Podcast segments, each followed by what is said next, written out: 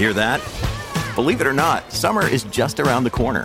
Luckily, Armorall, America's most trusted auto appearance brand, has what your car needs to get that perfect summer shine. Plus, now through May 31st, we'll give you $5 for every 20 you spend on Armorall products.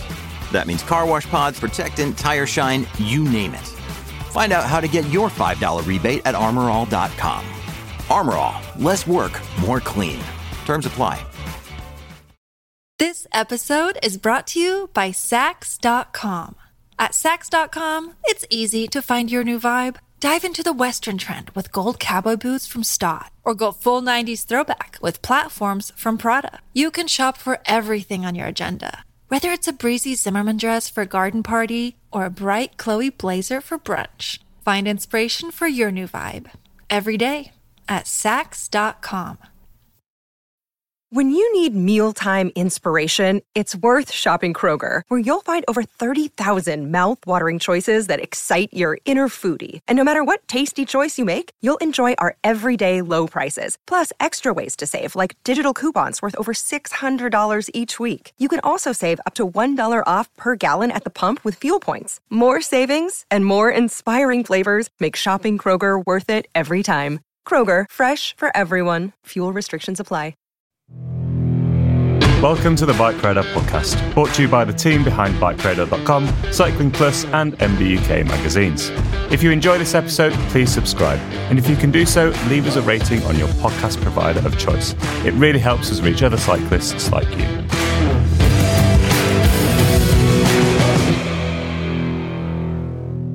Hello and welcome to this episode of the Bike Radar podcast. In today's episode, we're going to be talking through the top five road tech news stories from 2022, as decided by your clicks to bikeradar.com.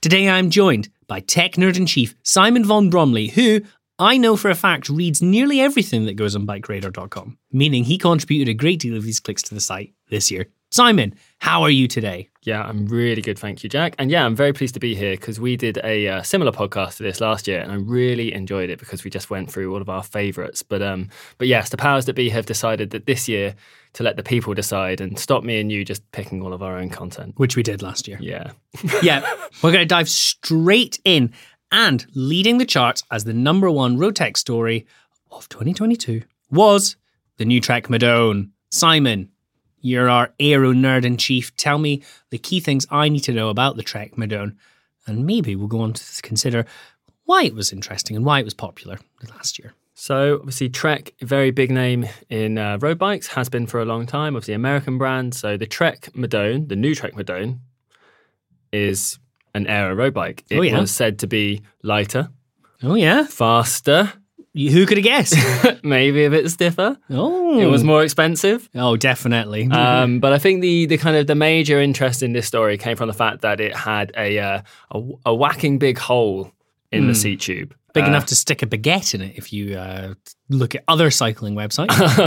Absolutely, yeah, very big hole. Uh, it- basically, the kind of reasoning for it was that it replaced the uh, IsoSpeed kind of decoupler system that added a bit of comfort to the the, the previous Madone. Um, obviously, with their kind of very thick or kind of long and stiff aerodynamic tubes, aero bikes have a tendency to be a bit uncomfortable, especially with kind of uh, oversized aerodynamic seat posts.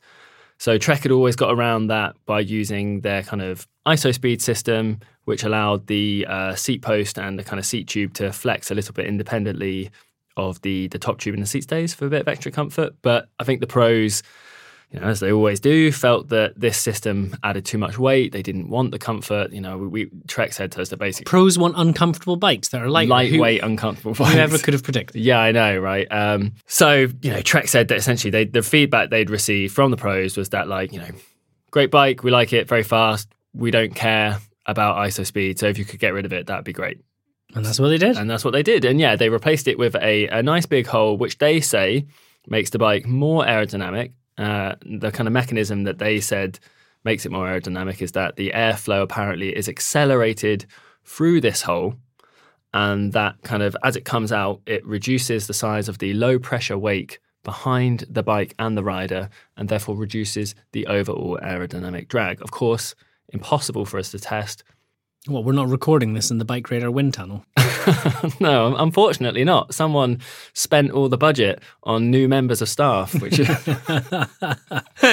we could have had a wind tunnel. good about a wind tunnel, you know. But sadly, no one listens to me. Oh, there we go. um, why do you think this bike kind of struck such a chord with uh, viewers? I, I mean, it was definitely the most memed bike of 2022. Do you think that had any part to play in its uh, success as a news story? Yeah, I think so. I, I think just the obviously road road cycling is you know one of the most popular disciplines anyway, and Trek is a big name. So whenever they launch anything Mhm. new, it's always kind of notable.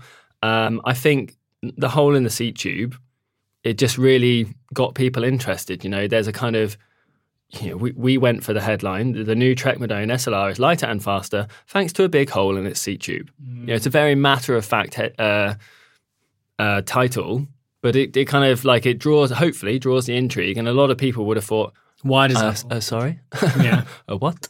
So yeah, Yeah, I, I agree. I think it's it's one of these things that it very much appears quite genuinely innovative, and I think people like to see brands, even big brands like Trek, taking a bit of a a leap into the unknown and doing something genuinely interesting from a design perspective. And I'm sure they'll do very very well off the back of it, sell lots of them, and hopefully win races on it. Do you know something I've just occurred to me when we started recording this podcast is that at no point um, in our coverage of the Trek Madone we never referenced the Cannondale Synapse, the two generations ago.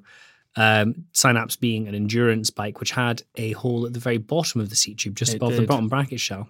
Why didn't we talk about that? Nothing's new in cycling. no, I think I mean obviously, so you know that was not there for aerodynamic purposes. Um, so if you haven't seen a picture of the the new Trek Madone SLR, um, I would obviously recommend going to bikeradar.com and reading our Your my excellent news coverage and also Ash Ash Quinlan's excellent review of this bike. But um, but yeah, the the hole in in the seat tube in this bike comes just below the top tube junction, so it's it's much higher up, and and obviously you know the kind of the kind of the concept of it is completely different. But yes, as you say, if we're talking about bikes with a hole in the seat tube, this isn't the first one. All right.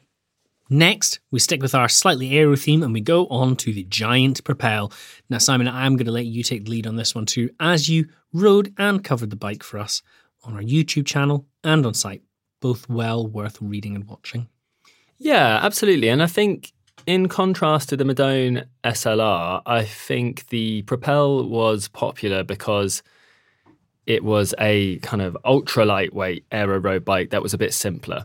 So the Propel doesn't have a hole in its seat tube. It doesn't have a kind of wacky V stem like the Cervélo S5.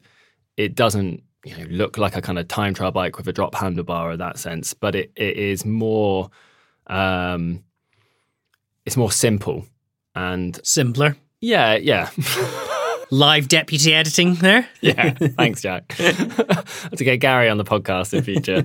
Um, yeah, I, I, th- I think people were waiting for an update to the Propel because the old Propel was generally acknowledged to be a fast bike, but perhaps you know Pretty ungainly, pretty ungainly, especially if you ran a lot of headset spaces. I think it had which you wouldn't be caught dead doing. You're slammed at the front 24 7. Always, yeah, yes. Hashtag slam that stem. Hashtag save the rim brake.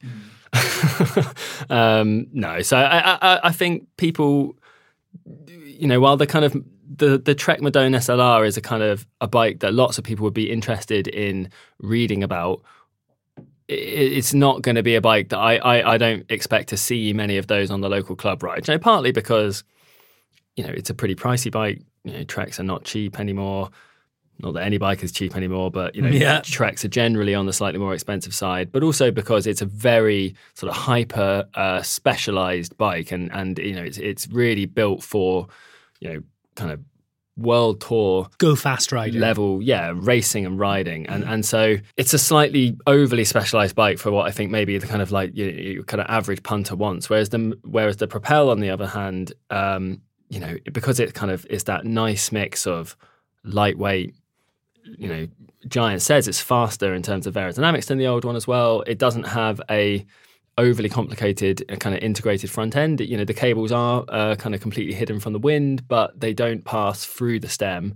They go kind of underneath it in a little channel, which means you can swap the stem without disconnecting the cables, which is obviously Good thing if you like swapping bars. Yeah, all of, all of those types of things. You know, it, it also had some very nice Cadex carbon wheels, which had carbon spokes and very nice fancy hubs. They had like kind of the way they integrated the bottle cages was very nice, was very neat. And obviously, Giant is another uh, another big brand, but I think Giant. Mm. I think they've kind of moved away from you know the once you know, the, we've we've kind of discussed this before on various podcasts. You know, the Giant TCR was that the kind of vanguard of road bike design, but I think Giant has kind of stepped back uh, a little bit from from that, and they're kind of making bikes that are very solid. You do say that, but Cadex, um, the sister brand to Giant, who, as you said, supplied the wheels, they did come up with that wacky. What was it called? The crazy Cadex traffic- Tri-Bike. Cadex Tri-Bike, memorably named. Yeah, So maybe that, maybe you know, as a brand, they're going to push the envelope slightly less with Giant, where they make very solid, you know, nice bikes that, particularly in the mid range, are very, very competitively priced these days. Perhaps Cadex is more where they're going to push the envelope out, and and that brand has released some very, very lightweight wheels, particularly this year, full carbon spoke, as you say, um, and also very lightweight finishing kit. So maybe that's a bit of a sign of things to come, where that's their more sort of premium, weird, niche, lightweight, whatever brand. Hmm. Yeah, that would be really int- that would be really interesting to see. Of course, when Cadex launched a tri bike, that was something we asked them. You know, like, are you going to be doing a UCI legal TT version of this, or you know, does this mean you're going to be making road bikes now? And of course, they didn't want to tell us, but that would be something we'd love to see in 2023. But um, but yeah, I, I think the giant, the new giant Propel. Obviously, we tested. I say obviously, but we did test the. Um, the most expensive model, but I think for me and, and I, I'm sure you know a majority of other riders, what would be most interesting is the fact that Giant does an advanced pro and advanced level you know cheaper, slightly cheaper bikes as well as the most expensive advanced SL versions. So you can get a build that uses a you know exactly the same frame shape, slightly cheaper carbon layup, you know slightly cheaper components, but it you know be a little bit heavier, but nominally should be pretty much just as fast. So yeah, a, very exciting bike. And as an owner of a TCR, I have to say, you know, I really like my uh, 2020 TCR disc, but I think when that bike launched, I this this is basically what I was hoping for. Mm, And I think if I didn't own a TCR disc, I would be sorely tempted. sorely tempted by this bike because it, it, it's just it's kind of yeah it, it it just ticks all of those boxes that a kind of a fettler like me would be interested in. Would you consider swapping the frame set? Yeah, only if only if someone wanted to give me one. I don't think for the kind of cost, you know, like how much what's a giant. They're not unreasonably priced. I think they're like kind of an advanced pro TCR or Propel disc frame set used to be around 1500 1600 quid i imagine now now like Probably. 20 23 price probably more, maybe like two grand mm. like it's not going to be worth it is it Nah. Nah. is- Not for the amount that we ride anymore, Simon. yeah i spend all my time on zwift We're over the hill. Well, you'd be faster in Zwift, it's more air. yeah that's that's true yeah that's true yeah Anyway, the Giant Propel, you know, it's a big name brand, big name bike, looks really cool, very lightweight. It's no wonder it did so well. Now, I was quite surprised by this one. Coming in third place was the release of Shimano's newest version of its range topping S-Phyre RC903 shoes. Now, I mean, they're very, very tasty shoes worn by some of you know seen on the feet of the best athletes in the world, including Simon Bromley. uh, no, seen the like, likes of Mathieu van der Poel, and that's where we in fact first spotted the shoes long, long, long before their official launch, but long before we'd heard anything from Shimano. They were seen, yeah, on the, the feet of Mathieu van der Poel, and um, eventually they came around and they're almost the same as the old yeah, ones. I think that's that's the weird thing for me, and I wonder if that's kind of like what stoked the intrigue of our Hmm. readership in a sense that like Shimano's launched a new high-end version of its best road shoe. Uh, oh, what's changed? I better click and find out, and it turns out not a lot. Yeah, I, so I've actually been riding them, much to I'm sure your amusement, Simon. They've uh, sort of become my de facto winter shoes because I need to test them, And they're black. and they're black. Um, but basically, compared to the old shoe, slightly different finish or different color options now. A little bit more venting on the upper. They used different lacing uh, for the two BOA dials, and overall, there's just very small aesthetic changes. But really, overall, visually, there's not a lot that's changed. However, the last has changed slightly. And this is one criticism that a lot of people leveled, including yourself, on the previous generation shoe, where the first generation S-Phyre shoe was terrific. People really, really rated the fit of that shoe. And for quite unclear reasons, the second generation went to a much narrower last, which is sort of at odds with the thinking of most hmm. brands. Now, to give Shimano credit, they did also offer a wide fit version. I know that's what you preferred. But I, for Well, example, so I didn't get to test the wide fit version, Oh, okay. but I have real. I have. I'm a narrow person, you're a narrow man, narrow-minded, narrow in body, narrow feet, open mind. open-minded. Yeah. Very- no, I, I, so you know, for me, they were fine, but they were kind of, you know, I, I they, they were kind of on the limit of what I Mm. was comfortable with in a kind of shoe. You know, I like bonts and specialized shoes which have a kind of like you know wider last, but um, I could obviously you could tell that it, yeah, if you had sort of wider feet, it was going to be an issue. But yeah, Shimano did do a kind of wide fit version, but I, they, you know, obviously they don't stock those everywhere, so Yeah, it's yeah, kind of yeah. tricky to assess how much difference that would have made. So I think for most people, you know, you're going to be shopping online. You just want the standard fit shoe if you've got standard Mm. feet. Yeah. Well, I I've been testing, as I say, the new version of the shoe. Now I had, oh, you'll have to help me, Simon. The mid-range RC nine hundred five Sevens. seven as the seven. Yeah, the RC9 are the fives are the kind of uh, budgety ones. Budgety. Yeah. yeah. So I had the RC nine hundred sevens, the previous generation ones, and I normally wear like an eight and a half or a nine in most cycling shoes, and these were like binding my feet. They were so narrow. Now I tell this story to everyone because it's really gross and funny. But I was uh, once crushing a cardboard box out the front of my house, a bike box, and I rolled my foot and I cracked my foot. And now I've got really old, gross, bony man feet. Like they're just horrible. And I found that the RC97 just didn't work for me. The new S-Phyres though, it is it's it's marginal for me, but in their normal standard fit, and they do also offer a wide fit, much much better. So that's the kind of key change, and I will I will commit to it on the podcast because Ash will kill me if I don't. I will be publishing a review of them early in the new year, but so far it's much what you expect. They're expensive, they're really nice, and they look cool. Yeah, Yeah, yeah. I mean, yeah. People, you know, obviously, especially within road cycling, you know, I'm sure in other disciplines too. But cycling shoes remain a kind of enduringly popular topic, even though you know things don't really change that much year to year, right? You know, I know Boa dials constantly are being updated, even though you know I'm a lace-up man through and through. But um, th- but they say that Boa dials are constantly getting better and better. But you know, they're all the same, really, aren't they? I don't really know what changes year on year. what shoes? Well, no, but just about you know, you know what I mean? Like how like road newer cycling ones shoes. are what- good. The ones that go two ways now, they're pretty good. I like the Boa dials that go two ways. Okay. I mean, I don't know. It seems like mar- it seems like marginal changes to me. Whereas, like, yeah, You're a marginal guy. That should be true. right up your street. I am, but I'm all about laces because Boa dials they're not aero. So That is true. Yeah, yeah, yeah. They've got a kind of like old school cool look laces as well. So and and I'm old school cool. you certainly are at the ripe old age of 34. anyway, S-Phyre shoe review to follow in the new year. But one of our most popular stories of the year. Guess people like expensive shoes. I'll Well, do more of that next yeah, year. exactly. Hopefully, exactly. If more brands could release more high end shoes that we can write about, that would be really great. This episode is brought to you by Saks.com. At Saks.com, it's easy to find your new vibe. Dive into the Western trend with gold cowboy boots from Staud, or go full 90s throwback with platforms from Prada. You can shop for everything on your agenda, whether it's a breezy Zimmermann dress for a garden party or a bright Chloe blazer for brunch. Find inspiration for your new vibe every day at Saks.com. Sticking with Shimano, it was the long teased and long awaited release of Shimano 105 Di2, the first time the Shimano's third tier entry level group set has been available in a Di2 electronic format. Simon, what do you think of 105 Di2? Um, well, so I'll, I'll caveat my opinions um, with the fact that I, I haven't actually ridden 105 Di2. I have ridden Dura-Ace Di2, the new the new one, which uh, this is based on, and you know that group set is phenomenal, very very good, but obviously very expensive. Have you ridden Ultegra?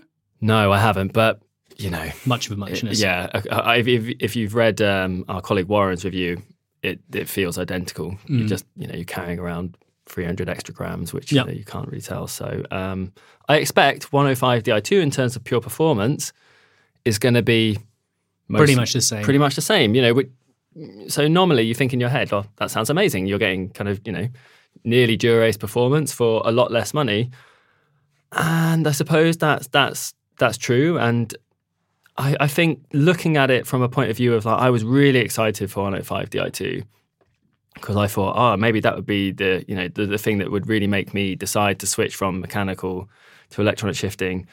I just don't know if it. I, I feel like it's maybe too expensive, but um, but then that yeah, like I said, if, it it depends because if you think about it compared to a Dura Ace group set, you know you're getting ninety nine percent of the performance of that group set for you know a fraction of the cost, but. It's tricky, yeah. The RRP of uh, over seven seventeen hundred pounds. It's a lot of money. To call it for me to call it entry level is definitely a bit of a yeah, stretch. so so it's it, it's tricky. It was obviously a very exciting launch, and I think we'd all been like you know hoping this day would come. yeah, yeah, and and you know on paper, I think it ticks all the boxes. Twelve speed, really good gear range. You know, like uses basically yeah the identical technology to uh, Ultegra and Dura-Ace at the rear mech. I think the front mech uses may use slightly older technology. It's not as slimline as the new Ultegra and Dura-Ace. Um, It looks pretty much like the old Yeah. previous generation Di2. It's just like a bigger forehead of a. Yeah, and but those, and, but those, you know, those, the old generations of Di2 had phenomenal front shifting. So I don't. It's not. It's not that you know I could kind of necessarily pick apart what I think are negatives beyond price. I, I was slightly disappointed that the kind of the available part sizes have been reduced so significantly. Uh, Shimano, even with Ultegra and and Dura Ace, is kind of rationalizing the amount of available parts they have. So I think for this group set at launch, you can only get a, an 11 to 34 tooth cassette, and you can't you know you can't get an 11 to 30. You could only get a 50 34 at launch chain chain set. You couldn't get a 56 32 or Which, of course, you need because you're a legend. bigger. Yeah, I just want the I just want the choice. Yeah. I just want the choice. So, um, you know, those those things are you know minor points. I don't know. I was I was super hyped for 105 Di2 before it launched, and now I don't think I could necessarily see myself buying it.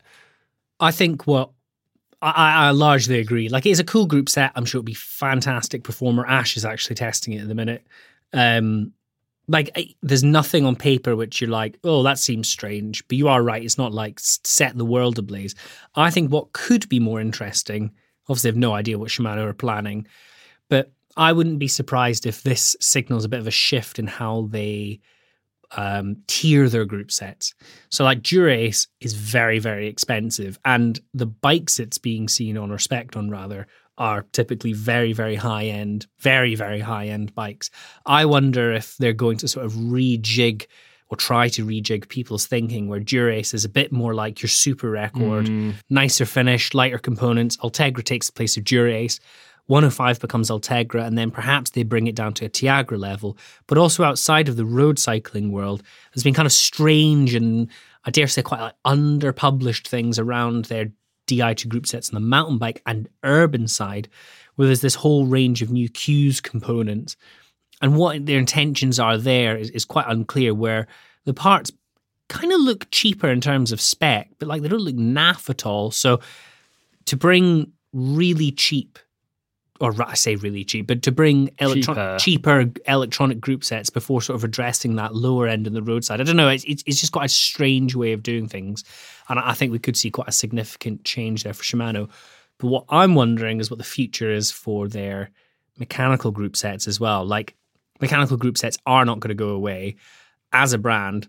I mean, SRAM have pretty much abandoned it. I think we can all say that. Well, they st- yeah. So SRAM still has them in their catalog, but we certain they they've not seen any development No. for a while. Yeah. So Eight years, something like that, probably since we saw last. yeah, I think they one. updated a few group sets such as Force and Apex to add in hydraulic Mm. uh, capa- hydraulic disc brake capability, but that mainly seemed to be one by for kind of cyclocross bikes in that kind of era when Yeah. hashtag cross was coming. Well, yeah. before gravel bikes R.I.P.. kicked off. Yeah. um, so yeah, I think you know, I you know, funnily enough, actually, I hadn't heard of CUES Di2. Uh, I There you have just had to Google it right now, but it looks really interesting.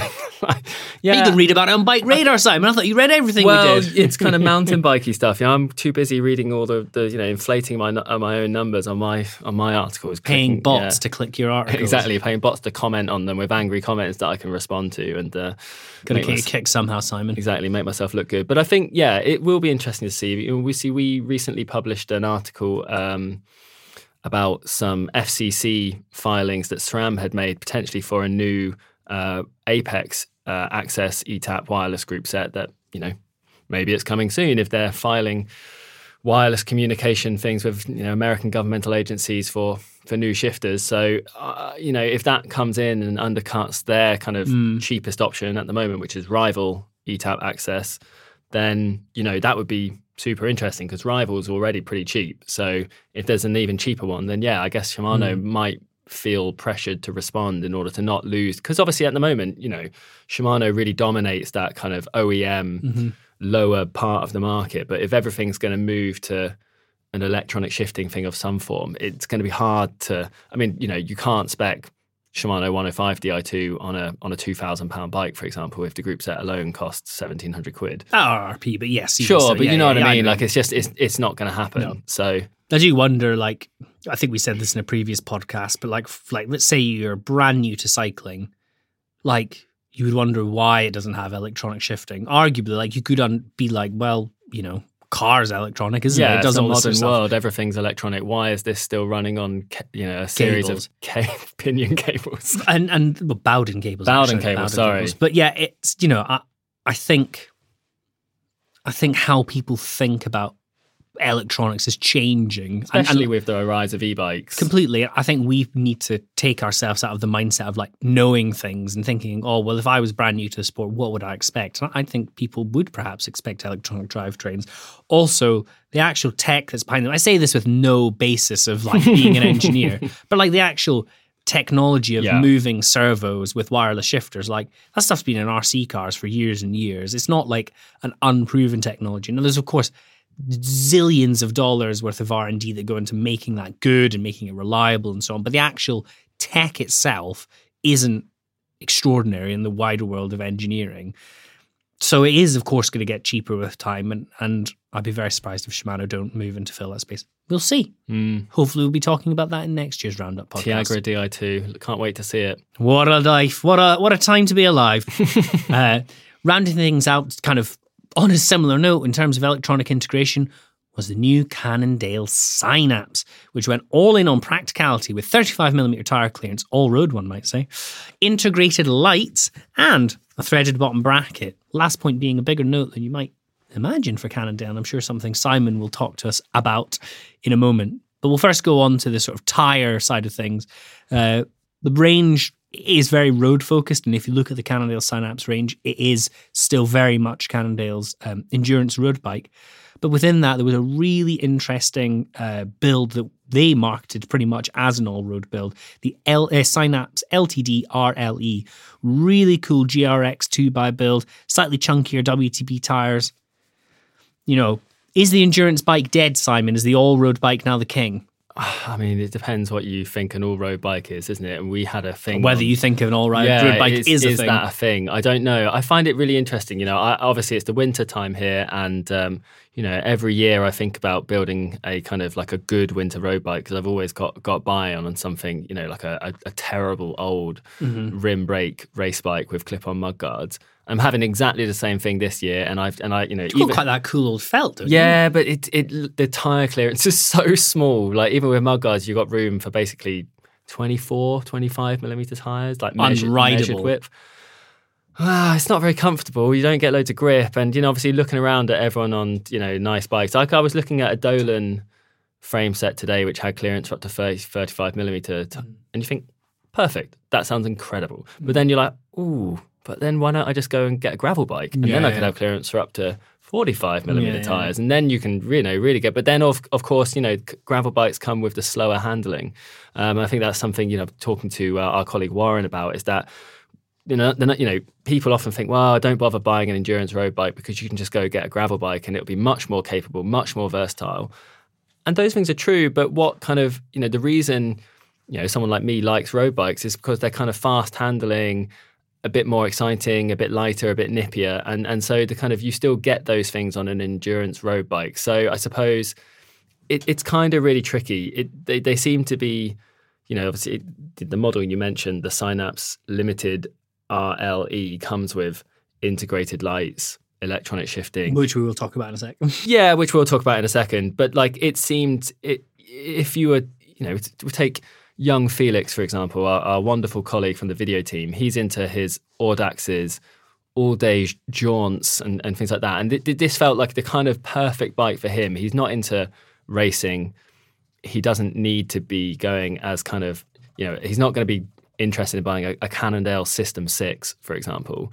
But this bike seemed right up his street. And actually, that's partly because he has a, an older Cannondale Synapse. But like, I can see where they're kind of developing it in that sense, where like, you know, he does dabble in gravel, but when you're on the road, you want a kind of faster bike than, you know, if you're doing an Audax or like a big, big day out in the saddle, wherever, wherever it is, you know, a gravel bike has that kind of slow handling. It's going to be heavier. It's just not, you know, the, the tires won't roll as well as uh, kind of, you know, dedicated road tires. So, yeah, I, I, can definitely see the market segment, even if I think that, you know, it, it obviously, has, I, I would imagine it has shrunk a bit compared to kind of 10 years ago when gravel bikes didn't exist. Definitely. And onto the uh, electronic integration, this bike, um, in collaboration with Garmin, uh, Cannondale, and I think we're going to see this in more of their bikes in future, have developed essentially an integrated light and radar system. It's based on their Varia technology. The headlight was produced in collaboration with Lezyne, and there's different versions depending on which part of the world you're in, whether that's STVZO compatible, which is a German legislation that defines bike lights, or flashing if you're in America. Whatever, that's the kind of small details. The key thing is that Cannondale see that electronic integration even on non uh, e-bikes as being sort of a key thing people are looking for in future. Um, I like integration on bikes of electronics, namely in the form of dynamos. I think that having like it's a really boring comparison, but like you wouldn't buy a car without headlights, would you?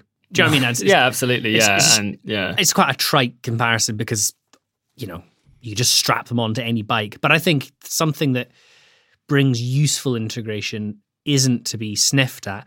However, because it's not like a mass technology, nor is it, might say on cars, it's all quite proprietary, but because it's not a mass technology, I'm slightly hesitant of this sort of stuff where, well, in 10 years' time, am I going to be able to get a replacement battery that slots right into that sort of place? Now, you could say that of anything. You could arguably say that of Dura-Ace Di2 from 10 years ago, where, like, well, you can't buy a new battery from Shimano now, it's been replaced. Mm.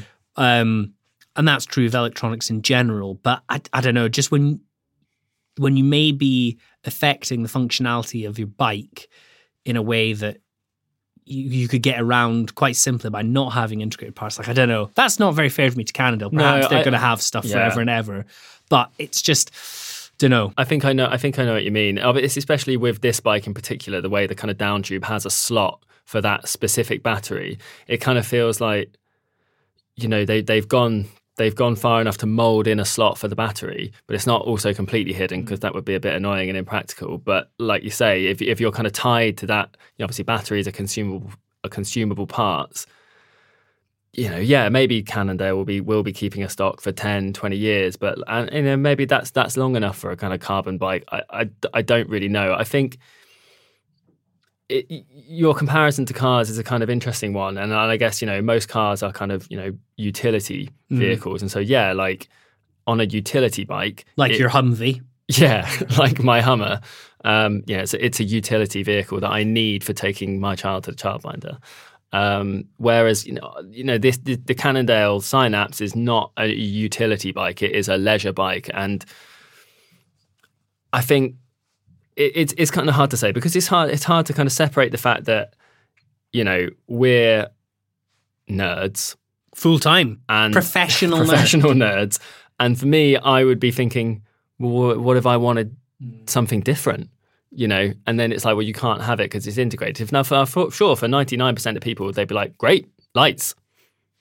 You know light is a light is a light is a light and I'm sure Cannondale has put in a lot of effort and research into making sure these are the you know the good lights for the bike and they do what you need. But I, I would al- I would always be kind of like hesitant because I think, well, what if there's a better one over there that I would prefer?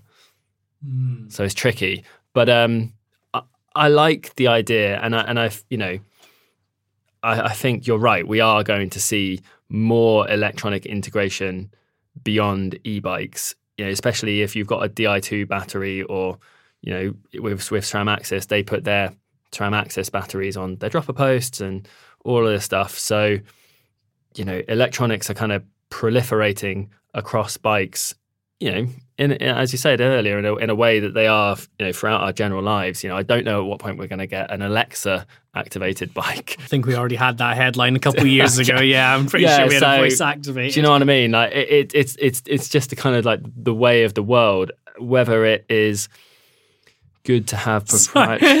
2019, we did Alexa, let's go for a ride. Halfords launches Alexa equipped smart bike. 2019. Oh, There you go. I'm two years behind the curve. Yeah. Yeah. So, uh, but it's kind of indicative of that of that age we're in, right? Uh, whether you like it or not is probably down to whether you, you know, are you the type of person who is happy to have, you know, a car with proprietary parts that has a load of electronics that controls everything. You know, would you prefer a key in your car? Do you want a start button? It's it's that kind of thing. I think, you know, as it as it becomes the norm. Yeah, we, we even on aero race bikes, for example, we're now seeing you know brands like Merida have integrated lights into the seat post and stuff like that. And you know, if if if you had an aero road bike which which could have the light integrated into the into the head tube, More aero. yeah, well, you know, you get a light without any kind of aero penalty. You don't have to turn it on if you don't want it. You know, obviously, I'm someone who does all of my riding, other than kind of commuting and stuff, during the day. yeah, and indoors. you know, obviously, I wear my helmet and my light, and have my lights for safety indoors because otherwise, you know, someone could come in, they might accidentally get hit by a spinning pedal. So, but you know, for people who are less safety conscious, Yeah. yeah, you know, you, know, but you know what I mean. Like I, I, you, you don't need necessarily need lights on bike set for sport, and, and in that case, just kind of you know, clipping on a set of flashing lights just for visibility is absolutely fine. But as we hopefully move to a world where cycling is a more utilitarian uh, thing, Activity. activity thing, then then yeah, you know, it makes perfect sense that they would become integrated into the bike. Because yeah, if I brought a commuter bike today and it and it kind of comes without lights, like as you say, you wouldn't buy a car to to drive to work on or go shopping without lights because literally because it would be illegal. But you know what I mean? You would think it was insane if you had to add on lights later. so many bumpy thoughts, big bumpy brain thoughts. I, I, I really think there's, you know, it's it's true of everything we write. We never want to assume people's knowledge, but we also don't want to assume people's opinions. Like, well, we may have very red hot, spicy opinions on um, integration or electronics or the prolif- proliferation of electronics. Like, people who are new to the sport may have a very, very different opinion. A new generation who are coming who have perhaps grown up with more electronics in their life in general. We're curmudgeons. We're over the hill. We're over 30, mate. I'm not even on TikTok. Not even on TikTok. Hmm. One to ruminate on over the New Year's period while I ride my fixed gear rim brake bike. Steel. Steel. it's real though, isn't it? That's the thing. Anyway, these are the top five stories, road tech news stories of 2022 as decided by your clicks. But what were your picks for 2022? Let us know in the comments under the podcast article on site or email us at podcast at bikeradar.com. We love hearing your feedback. It's very important to us. And um, I think that does it for now. Make sure you check out our mountain bike news tech highlights as well. It's a really good one from uh, Weaves, Tom, and Alex. Very entertaining. And Simon, thank you for talking through your highlights of last year. Thank you very much, Jack. Thanks for listening to the BikeRadar podcast. We'll speak to you again soon. Thanks for listening to the Bike Radar podcast. If you've not done so already, please subscribe and share with your friends, or leave us a rating if you've enjoyed this episode.